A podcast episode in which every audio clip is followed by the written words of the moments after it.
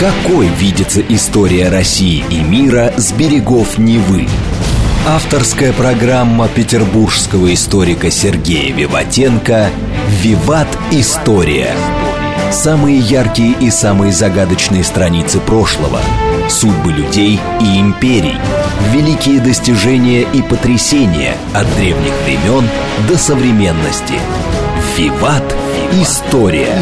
Программа предназначена для лиц старше 16 лет. Добрый день. Вы слушаете «Радио говорит Москва». В эфире программа «Виват История». У микрофона Александра Ромашова и я представляю вам автора ведущего программы петербургского историка Сергея Виватенко. Здравствуй, Сергей. Здравствуйте, Саша. Здравствуйте, дорогие друзья. Тема сегодняшней передачи Алексей Максимович или Максим Горький. Максим Горький, в общем. Ну, в общем, да, тот человек, который скрывался под этим псевдонимом да, известный писатель. Ну, давайте поговорим с ним э, о нем взгляд историка. Поэтому литературу, как мы, мы, конечно, по литературе поговорим немножко, Саш, я понимаю, ну, наверное, просто показать его, кто же он был такой на самом деле. Да, потому что вот сколько про его жизнь читаешь, понимаешь, что у него несколько жизней как бы в одной было, да. абсолютно разных. Да, но если вспомнить, сколько у нас улиц Горького, памятников Горького, районы, да. связанные с Горьким, не передать, да, то есть Горький действительно, э, ну, понятно, благодаря чему, вошел в нашу такую жизнь определенную. В общем, э, поговорим сегодня о пароходе и человеке. Да. Итак, Алексей Максимович Пешков родился в 1868 году в Нижнем Новгороде. Он мартовский, Овен – если это кому-то интересно. 27 марта, Саш, mm-hmm. да, он родился, да. А вот в большом деревянном доме на каменном фундаменте на Ковалихинской улице. Этот дом принадлежал его деду, владельцу красильной мастерской Василию Васильевичу Каширину, который прожил 80 лет, да, ну, 1807-87 год. А мальчик появился в семье столяра Максима Саватьевича Пешкова – который был, на самом деле, Столлер-то он был такой еще, ну, спорный. Он был, он был сыном разжалованного офицера. Угу.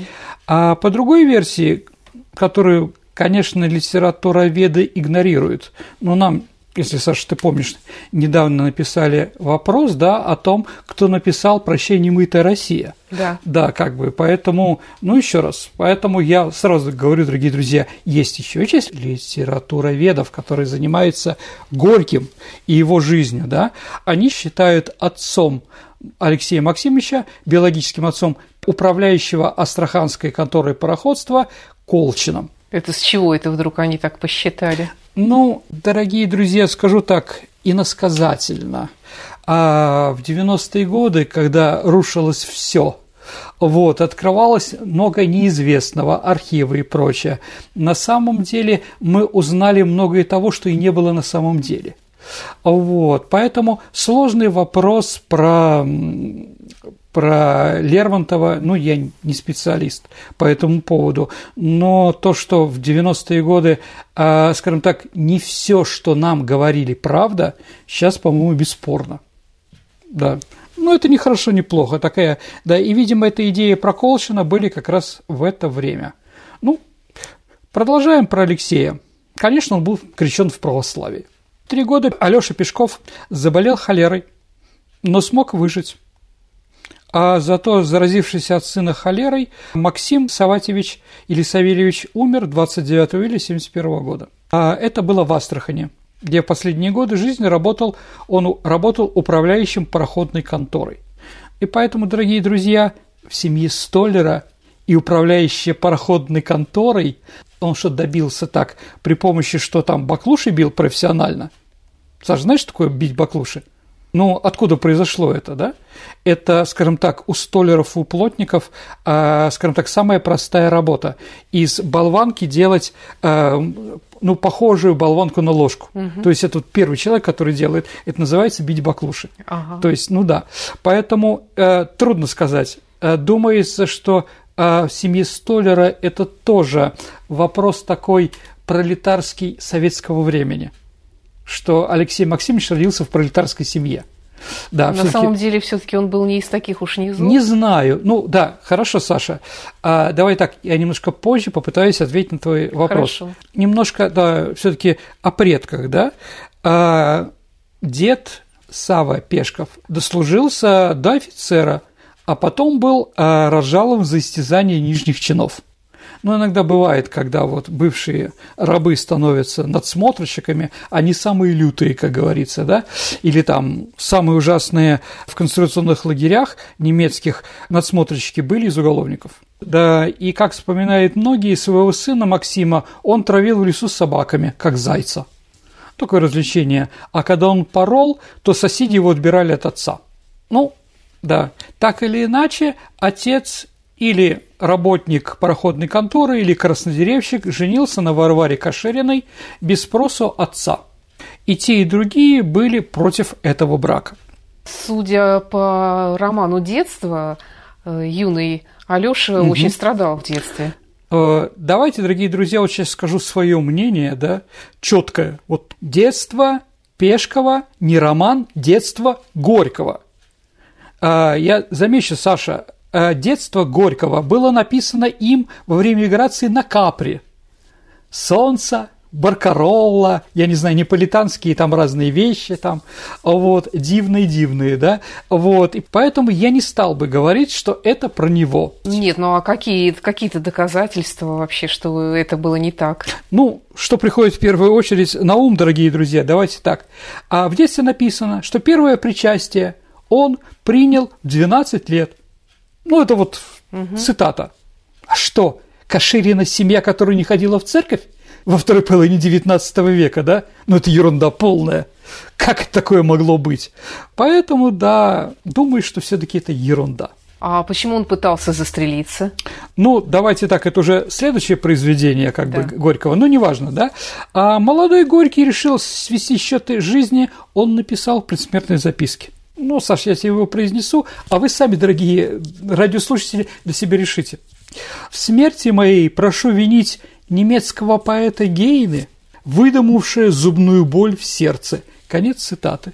И подпись. Красиво. Красиво, да. А вот... Нет, а я читала где-то, что он очень страдал, что он остался один, вообще без семьи. Хороший вопрос. Может быть, да, может быть, нет.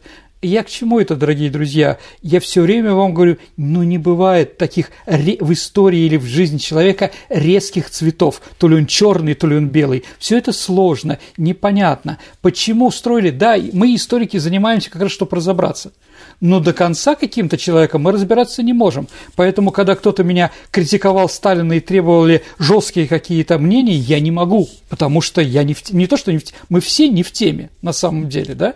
Нет, Буд... ну есть действительно какие-то факты из человеческой жизни, которые невозможно э, проверить. Ну вот еще раз, да, поэтому почему? Ну, может быть, из-за того, что бабушка умерла. Почему нет? А был ли он босиком? Ну, тоже хороший вопрос, Саша. Э, он как раз приходит из твоего вопроса про детство. Да? Его мать вторым браком была замужем за дворянином. То есть он воспитывался у дворянина. Его дяди, братья мамы, да, все женаты были на дворянках. И его двоюродный брат уже в семье Кашириных имел кличку, Саша, как думаешь, какую? Какую? Барон, да. Поэтому, еще раз, ну вот на босиков-то не напоминает он босика. А, вот, в, в том а, обществе, в котором он воспитывался. А образование? Ну, образование у него было только личное, да. Это тоже верно. Сложный вопрос. Но, извините, если мы берем босика барона из на дне, у него было образование, у Сатина тоже было образование. Наверное, у Сверчкова-Заволжского, это актер, тоже было образование – но дало ли им счастье какое-то, да? С этим все сложно, дорогие друзья. Вообще он по паспорту, а в паспорте писали тогда социальное происхождение, он мещанин, горожанин торгующий, но не купец. Угу. А вот, потому что купец третьей гильдии – человек, который имеет 500 рублей. Ну, Горький не имел 500 рублей. Или Алёша Пешков, да? По моему мнению, Саша, он описывает в первых произведениях чужих для него людей. Если бы ты, Саша, вела передачи об африканской религиозной музыке или оспаривании кос и туров, Ты профессионально бы это сделала, да, но не сказал бы, что тебе это близко. Хорошо. Тогда какое первое произведение написал Максим Горький? Э, «Девушка и смерть», дорогие друзья. 1892 год. Саша, вы читали «Девушку и смерть»? А, ну, все слышали про фразу, которую сказана товарищем Сталином, да? А, ну, давайте так. О чем там? Это поэма, стихотворная. Она состоит из семи частей. Там разбитый в битве царь встречает по дороге девушку, которая хамит ему в лицо, поскольку он отвлекает ее от разговора с возлюбленным. Царь приказывает отдать ее в руки смерти. Смерть, да, как бы с ней общалась, разрешила ей последнюю ночь провести с любимым, да, и не смогла ее убить, да. И заканчивается это стихотворение, ну, дорогие друзья, сами прочитайте, что там все эти перипетии, да. 24 года ему в этот момент, да. Ну и последняя такая фраза «С тех пор смерть и любовь всегда ходят рядом». Угу. Красиво. А Сталин что сказал? Сталин сказал, что ваша э, девушка из смерть по сильнее, чем э, Фауст Гёте, да. Ну, все люди, которые были рядом в это время, кто остался жив, когда это сказали, да, например, Вячеслав Всеволодович Иванов, сын Всеволода Иванова, да, он сказал, что Горького было мнение отрицательное об этом событии. Он даже написал на этом произведении, да. За неделю до отъезда Горького в Италию у него были Сталин и Ворошилов. Они были в хорошем настроении, пили, ерничали и написали свою резолюцию на его сказке «Девушка и смерть». Мой отец говорил об этом эпизоде с Горьким, утверждал решительно, что Горький был оскорблен, а Сталин и Ворошилов были пьяны и валяли дурака. Ну, почему нет? Но «Девушка и смерть» она была не первой, что было напечатано. Она была напечатана потом в газете Горького в 1917 году.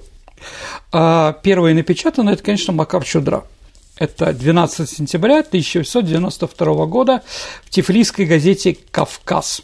Да, впервые появляется псевдоним Френомен Максим Горький. Вот как раз под это произведение он это придумал. А, кстати, Саша, несколько мне помнится, Алексей Максимович никогда не именовал себя в печати Максимом Горьким. Он всегда подписывался короче М. Горький. Как-то он сказал, лукаво поглядывая на собеседников, «Откуда же вы взяли, что М – это Максим? Может быть, Михаил или Магомед?» То есть он двойственен. Да, Пешков и Горький – разные люди. Как у Шварца тень отделяется от своего родителя, так и писатель от человека. Но публике нужен был Горький, застрельщик, буревестник, я не знаю, там, бо, вождь. А, да, и он это принял и понял. И он стал таким. Но ведь Пешков, думающий и страдающее существо, никуда не делся если мы говорим об его характере и там развлечениях каких-то там, что он там делал без людей, да, какие-то вещи, да, он, например, очень любил огонь. Никогда не тушил спички после прикуривания, а ждал, когда они догорят, наблюдая за огнем. Где бы ни жил он, в Соренто, я не знаю, там, э, на Корейском перешейке где-нибудь там, в Кокола там, или где-то там в Солнечном, да, а в горках, Чуть ли каждый вечер он приказывал разжигать костры. Глядя на огонь, он успокаивался. Толстой в разговоре с Горьким подстраивался под его пролетарский уровень, употреблял много нецензурных выражений, то есть многоэтажный мат. После этого Горький был, ну, уязвлен сто процентов, да?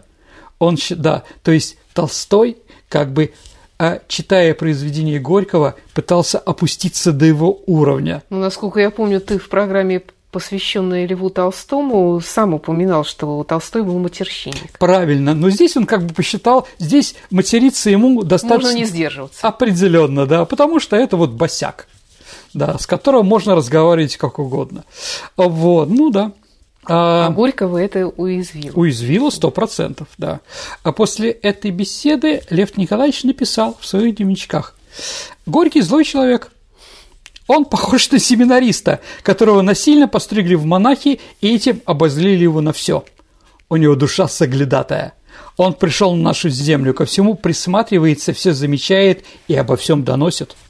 К какому-то своему богу, а бог, бог у него урод. Конец цитат. Да. Да. Сказал так сказал. Угу. В 1905 году, когда он стал достаточно уже известным, раскрученным, а, он создал серию «Дешевая литература», и в нем был отдел «Марксистская». литература. И в редколлегию входили такие люди, как Ленин, Красин, Луначарский и Воровский. Я думаю, все четыре фамилии, дорогие друзья, мы слышали.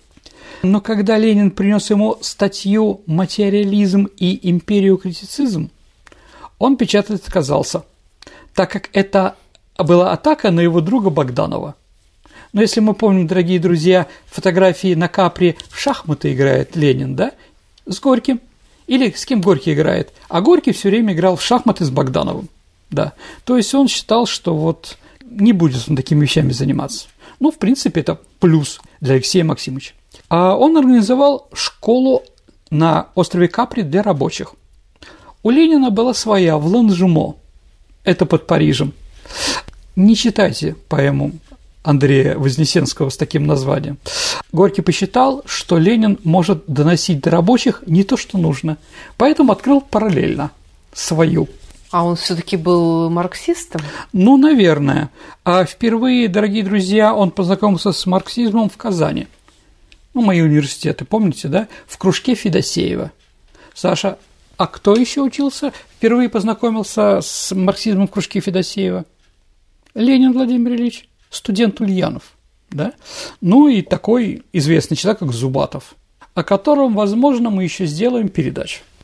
А в январе 1905 года, после событий Кровавого воскресенья, Горький был арестован и брошен в Петропавловскую крепость, потому что он подписал воззвание интеллигенции – но из всех его большевистских друзей больше никто себе не удостаивал такого права селиться в Петропавловской крепости. Ленин сидел в предвариловке на Фурштадтской, да, там кто-то в крестах, а Горький, да, Горький сделал себе биографию в Петропавловской крепости, в которой были и декабристы, и народники, да, и прочее. Поэтому, да, ему немножко завидовали. Но он же не выбирал себе Согласен, тюрьму. ну повезло. Времена не выбирают, Саша. Угу. Он финансист революции.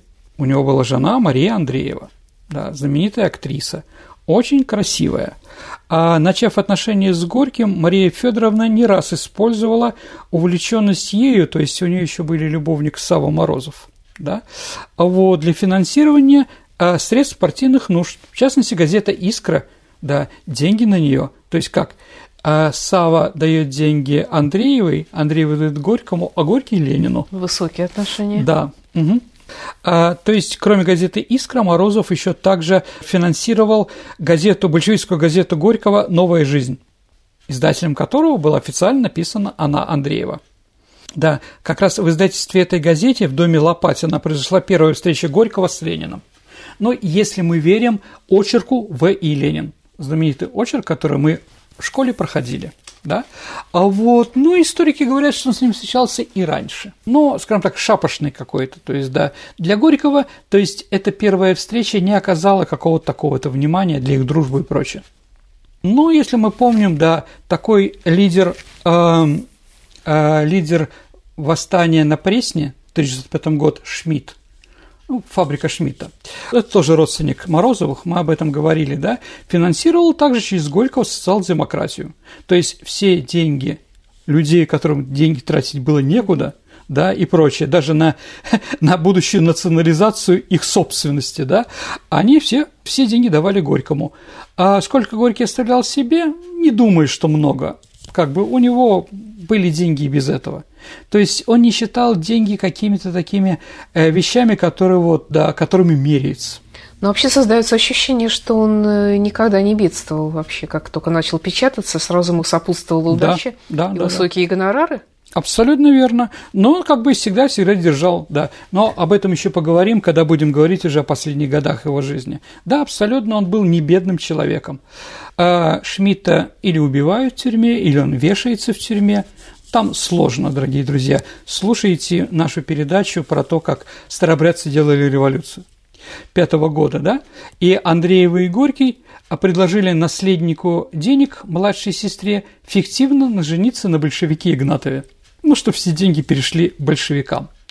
Узнав об этом, меньшевики и группа «Вперед» потребовали долю. Чего это все большевикам-то? Среди социал-демократов много и других – а, но старшая сестра Екатерина вышла замуж за адвоката Андреа Накиса а, и не захотела делиться. Ну, а потом охранка накрыла уже их всех. А он был финансистом партии, он хотел быть ее вождем, но Ленин, естественно, не дал. Да. Вот. Горький пропагандировал и финансировал революцию, но ненавидел русское крестьянство. Хотя революция пятого года, в том числе и крестьянская революция, вот Челкаш, по моему мнению, дорогие друзья, это антикрестьянское произведение. Да, кстати, если враг не сдается и его уничтожает, это же тоже про христианство, про кулаков. Но об этом еще поговорим. А во время революции, тут у него еще финансовыми делами и прочее, а Горького охраняла специальная революционная кавказская дружина. На эти деньги во время революции он покупал маузеры. Пристрелка оружия приходила на его даче на Карельском перешейке. Мария Федоровна была э, Андреева была отправлена в США Центральным комитетом Российской социал-демократической рабочей партии за деньгами. Горький поехал за ней. В США он встретился с Марком Твеном – но США ему не понравилось. Как он сказал, страна, где свобода покрыта зеленой плесенью. Угу. Город желтого дьявола. Да? Все это как раз от поездки в США в то время. Но, дорогие друзья, тоже маленькое такое «но». Э, не знаю, говорили вам в школе об этом или нет, но такая маленькая интересная деталька. Именно в США Максим Горький написал роман «Мать». Да. Ну, в общем-то, антиамериканский точно. За все эти вещи полиция его пыталась арестовать, но он жил за границей. И вернулся в Россию он только в 2014 году, а пока Николай II не разрешил ему вернуться в рамках амнистии к 300-летию дома Романовых. То есть он написал письмо «Простите, Николай Александрович», Николай Александрович его простил. А вот, начинается революция, и вот 11 марта 17 года он написал «Не очень увлекайтесь телячьему оптимизму писал Горький своей жене Андреевой, которая была в то время не в Петрограде. И когда началась Октябрьская революция, если вы помните, перед ней а, было решение Центрального комитета РСДРП о курсе на вооруженное восстание, что вооруженное восстание сделать 25 числа. Два человека, дорогие друзья, там проголосовали против Каменев и Зиновьев. И вот Каменев и Зиновьев пришли, а, пришли в газету как раз Горького, и там напечатали свое, что мы не согласны с Лениным и прочее. А Горький написал в том же номере газете свое мнение. Нельзя молчать. Все настойчиво распространяются слухи о том, что 20 октября 17 года предстоит выступление большевиков. Иными словами, могут быть повторены далее отвратительные сцены 3-5 июля 17 года. Значит, снова грузовые автомобили, тесно набитые людьми с винтовками и револьверами в дрожащих от страха руках, и эти винтовки будут стрелять в стекла магазинов, в людей, куда попало. Будут стрелять только потому, что люди, вооруженные ими, захотят убить свой страх.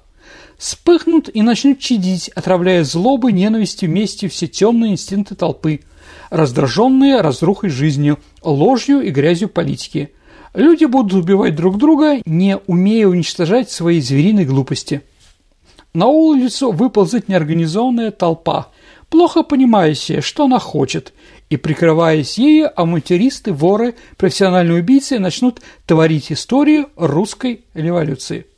Одним словом повторится та кровавая и бессмысленная бойня, которую мы уже видели и которая подорвала всей стране моральное значение революции, пошатнула ее культурный смысл – Весьма вероятно, что на сей раз события примут еще более кровавый и погромный характер. Нанесут еще больший удар революции. Вот как бы, да, Горький в октябре 17 года. Кстати, Горький не пошел на перерегистрацию членов партии в 1917 году. Но когда она стала легальной и прочее, а было решено выдавать новые партийные билеты. Горький отказался. А вот, то есть он вышел из партии. Сергей, давай прервемся на пару минут и послушаем новости на радио «Говорит Москва». Хорошо, давайте послушаем новости. Какой видится история России и мира с берегов Невы? Авторская программа петербургского историка Сергея Виватенко «Виват. История». История. Вы слушаете «Радио говорит Москва». Продолжается программа «Виват История». Герой сегодняшней программы у нас Горький, писатель. А в студии по-прежнему для вас работает петербургский историк Сергей Виватенко и я, Александра Ромашова. Давайте поговорим снова об Алексее Максимовиче. А, в конце 17 года а, он писал, еще раз, вот дорогие друзья, лучше, чем цитата, да, а человек ничего не скажет. И поэтому сами выбирайте, кто он был в 17 году или в октябре 17 года, что поддерживал, что не поддерживал. Вот такая цитата. Ленин, Троцкий и сопутствующие им уже отправились, отравились гнилым ядом власти – о чем свидетельствует их позорное отношение к свободе слова, личности и ко всей сумме тех прав, за торжество которых боролась демократия. Слепые фанатики и бессовестные авантюристы, сломя голову, мчатся, якобы по пути к социальной революции. Это было написано в декабре 17 года. А вообще, помимо того, что он критиковал революцию и войну, чем он еще занимался? Ну, давайте так. Во время гражданской войны у него была цель спасать интеллигенцию потому что она попала, в творческую интеллигенцию в первую очередь. Он руководил комитет помощи голоду, пом голоду, да, а писал Нансону, президент США Гуверу с требованием «помогите продуктами», комитет Помбу, помощи ученым, да, а Ленин ему говорил, все, что вы делаете, это пустяки и пустяшная ерунда. Горький уехал после этого. Он был раздавлен деятельностью Ленина и большевиков, и поэтому в 22 году он пишет книгу об Иоанне Кронштадтском. Но там он не преуспел. Ну и самое главное, денег у него стало мало. Ты просто, Саша, говоришь об этом, да? А, о чем у нас не говорят, что вот этот очерк Владимира Ленин – это продолжение его эссе 1919 года о Льве Николаевиче Толстом. Почитайте это эссе, тогда вам будет понятно, почему он в 24 году, 25 году написал вот так вот про Ленина. Но он никогда не был жадным, Саша, всегда помогал, всегда давал деньги, а был спонсором партии. А если у Сытина Андреев за рассказ должен был получить гонорар 300 рублей, то Горький заплатил ему 5642 рубля. Еще раз, это же был согласен и на 350. Угу. Но Горький вот так вот, да. А что еще интересно про гражданскую войну? Горький стоял у истоков исхода евреев из России в Израиль. А он выбил разрешение у ГПУ на разрешение переселения 12 еврейских писателей в 1922 году в Палестину. Да. Итак, еще раз, почему Горький уехал?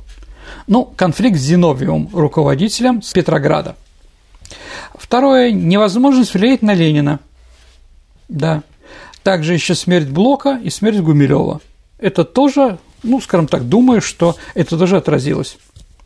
Это с одной стороны. А с другой стороны, вот, пожалуйста, и записки председателя Совета народных комиссаров РСФСР Ленина замнаркому внешней торговли России товарищу Лежаве.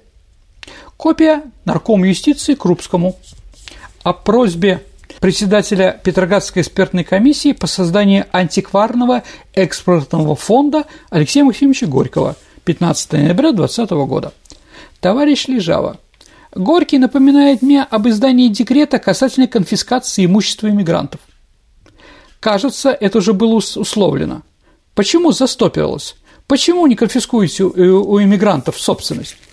Узнайте, пожалуйста, поторопите и скажите мне на Совет народных комиссаров не позднее 16 ноября. То есть, с одной стороны, он как бы боролся с разными перегибами, а с другой стороны, все, кто эмигрировали, должны были здесь Э, их собственность должна быть национализирована. Это требовал Горький. Ну да, наверное, все-таки э, во время гражданской войны у него когда перешли на не на денежные отношения, на какие-то другие, да, у него были проблемы. На Кранверском проспекте в доме как раз напротив станции метро Горьковская, почему она так называется, да, а где он жил в 17-21 году, в шкафу у него было одно пальто – а на фото о юбилее всемирной литературы издательства на столе у них только чай, даже нет ни сушек, ни хлеба, ничего. Ну и последней каплей стала казнь коммунистами эсеров в 21 году, так или иначе.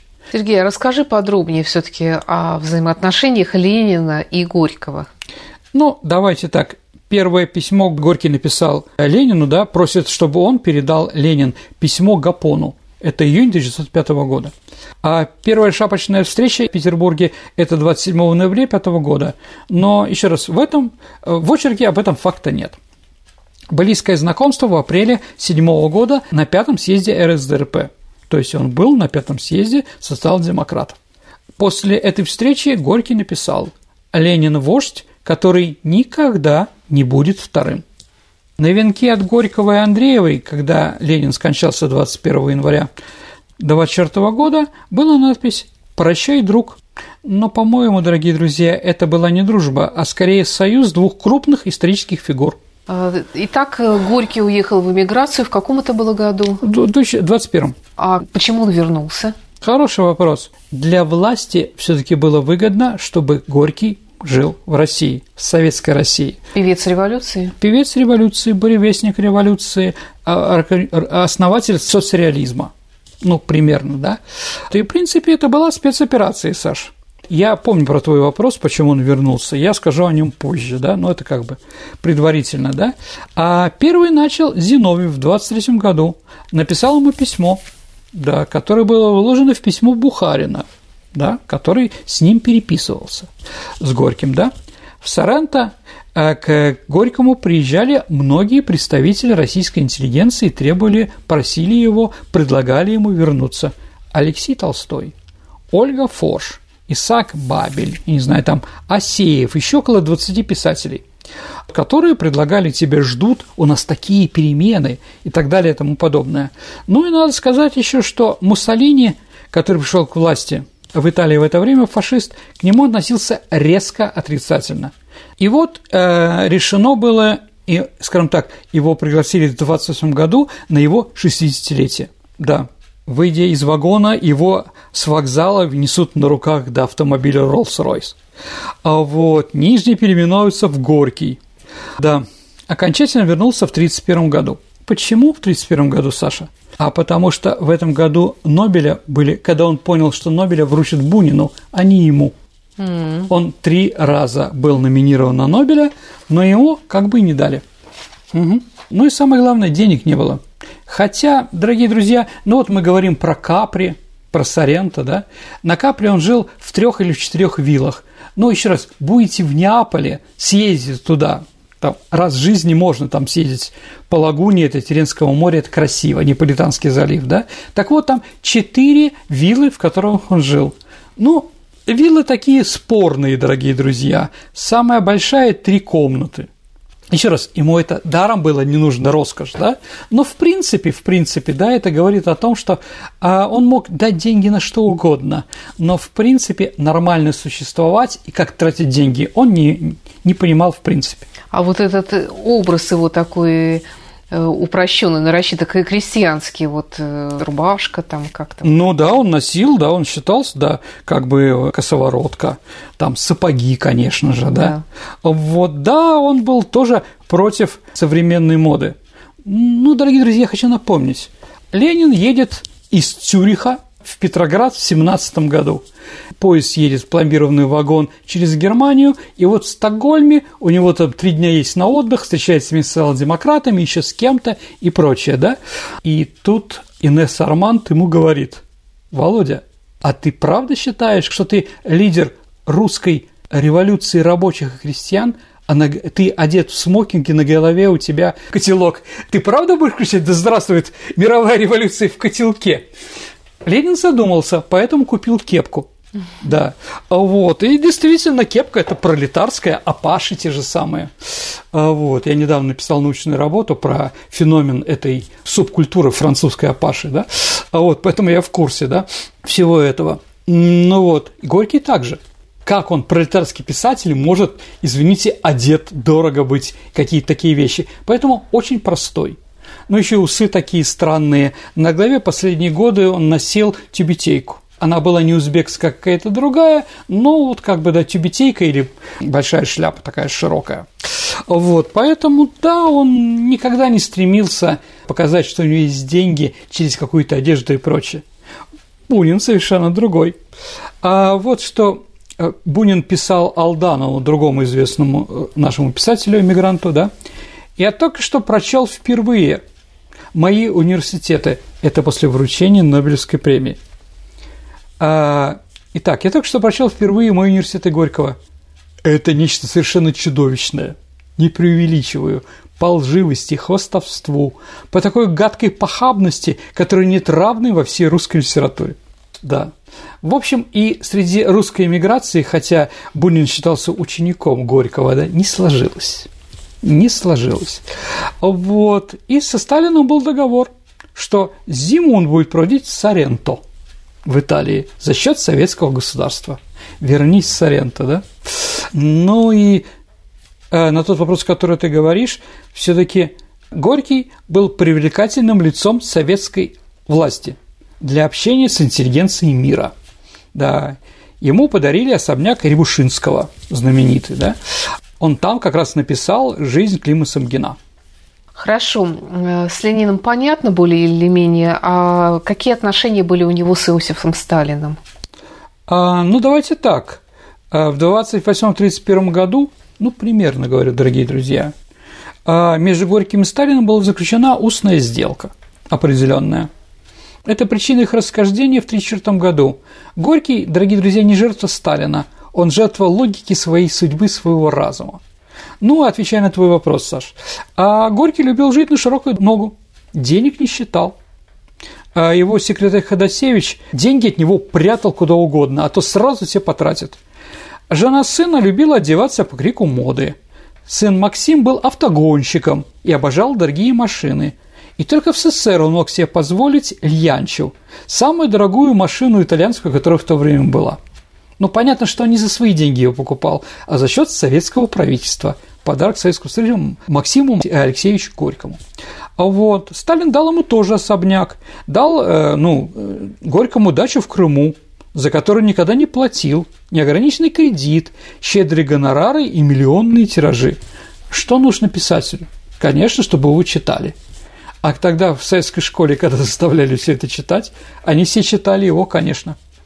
Продолжая отвечать на твой вопрос, наверное, скажу, Ленин не интересовался литературой. Ему, в общем-то, было не до нее, а вот Сталин, Саша, интересовался. Да, он как раз этим и занимался. А Сталин вроде с ним всегда соглашался. По просьбе Горького Каменев, ну, Лев Борисович, да, член Политбюро, был возвращен из ссылки и стал главным редактором газеты э, издательства «Академия». А Бухарин получил должность начальника отдела научно-технической пропаганды в СНХ. Руководители Союза писателей стали люди по списку Горького. В 1932 году он предложил Сталину создать издательство, и вождь согласился. Еще раз. Сталин, да, когда Горький вернулся, назвал честь него город, самолет самый большой – а, да, и состав между Нижним Новгородом и Москвой назывался Горький. То есть Горький э, говорил, еду я в поезде Максим Горький, да, город Горький, да, где мне письма будут писать Горькому в Горький. Ну, конечно, это на самом деле ужасно. По моему мнению, дорогие друзья, да, сколько памятников там при живом еще. При живом, да. А какие издательства, чего там только не было. Да. А, поэтому, наверное, Горькову Сталин устраивал. А как Горький относился к тем событиям, которые в это время происходили в стране, то есть коллективизация, индустриализация? Угу. Ну, давайте, дорогие друзья, Саш, я отвечу вот так. В 1930 году Горький пишет Сталину. Революция принимает социалистический характер. Это переворот почти геологический – и глубже, чем сделано партией, уничтожающий строй жизни, существовавший тысячелетия, строй, который создал человеку крайне уродливого, своеобразного и способного ужаснуть своим животным инстинктом собственника. А вот. А вот еще. Кулаки терроризируют, товарищ Сталин, крестьян-колхозников различными подлостями. Против нас все, что отжило срок, отведенный историей. Отсюда естественный вывод. Если враг не сдается, его уничтожают. Неужели он так близко был знаком с э, сельским хозяйством? Он очень не любил русское крестьянство. За что? Ну, считал его отсталым и как бы трудно изменяемым. Хорошо, ну не любил э, крестьянство, а отношение к интеллигенции какое у него было? А здесь, Саша, я тебе скажу такую вещь. Дорогие друзья, а а почитайте Клима Самгина, «Жизнь Клима Самгина». Да, там четыре тома. Фильм, кстати, неплохой. Господи, как он издевается над там, mm как он издевается над русской интеллигенцией, как его мордой, извините, об стол или в дерьмо а его опускают. Вот если, да, там, помните, доктор Живаго, о роли интеллигенции, такая интеллигенция в предреволюционные годы, да, а, как пишет Пастернак, да, ну, извините, это сравнивать нельзя. У Горького, ну, это эпопея, да, в которой он такой, да, он и терпеть не мог, да. Все эти супчики-голубчики, играющие в новый мир, как он писал под псевдонимом Игудил Хламида. Вот. Не сразу он стал горьким. До этого он был хламидой, дорогие друзья. Да. Не побоюсь слова, да. Угу. Ну, давайте, Саша, про интеллигенцию. Я просто тут выбрал, дорогие друзья, некоторые, несколько цитат, да, Саша у нас любит цитаты. Они противны. Эти кисло-сладкие, пассивно-доброжелательные российские интеллигенты противны до мерзения. Ты или умирай, или защищай то, что любишь. Если любишь, или молчи и вянь, идиотский кактус. Если не умеешь любить. Любить, дорогая интеллигенция, значит бороться и побеждать. Показывать своему миру, всему миру свои царапины, чесать их публично и обливать гноем, брызой в глаза людей желчью своей, как это делает наши многие. Отвратительнее всех делать злой гений наш Федор Достоевский. Это гнусное занятие и вредное, конечно. То есть не любил Достоевского? Да, не любил интеллигенцию, ну, такую дореволюционную интеллигенцию. В одной из своих произведений еще Максим Горький, в числе прочего, упоминает лошадиное ржание, хрюканье медной свиньи, вопли ослов, крики обозленного верблюда, цинизм фокстрота с судорогами Чарльстона. Да, это о джазе, Саш. Ну, ну чтобы тебе было приятно, да, угу. как бы мы продолжаем беседовать на твоем поле. Угу. Да. Вот как бы, да, музыка толстых. Угу. Музыка, да, а, музыкой толстой так было напечатано в газете «Правда» статья 18 а, апреля 28 года. Но, а, продолжая про интеллигенцию, его крик или лозунг «С кем вы мастера культуры?» Эта статья вышла 22 марта 1932 года сразу в двух советских газетах «Правде» и «Известия» как ответ корреспондентам США. Название публикации, Саша, ну скоро стало крылатым выражением. Вы, интеллигентные мастеры культуры, должны были понять, что рабочий класс, взяв в свои руки политическую власть, откроет перед вами широчайшие возможности культурного творчества. Посмотрите, какой суровый урок дала история русским интеллигентам. А они не пошли со своим рабочим народом, и вот разлагаются в бессильной злобе, гниют в эмиграции – Скоро они поголовно вымрут, оставить память себе как о предателях. Ну да. А было ли у него какое-то мнение о репрессиях? Ну, дорогие друзья, а, он совершил в 29 году знаменитое путешествие Беломор, а, по Беломор-каналу на Соловки. Да. Э, лагерь был оценен Горьким как небывалый, фантастично удачный опыт перевоспитания общественно опасных людей в условиях свободного, общественно полезного труда. А, да.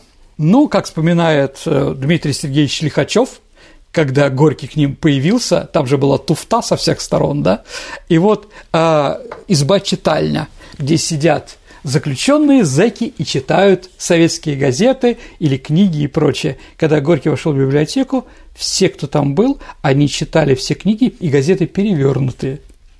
Ну, показали угу, Горькому. Угу. Заметил это Максим или Алексей Максимович? Не заметил, неважно. Ладно, скажу по-другое. Про это все пишут, про это все говорят. А теперь немножко другой.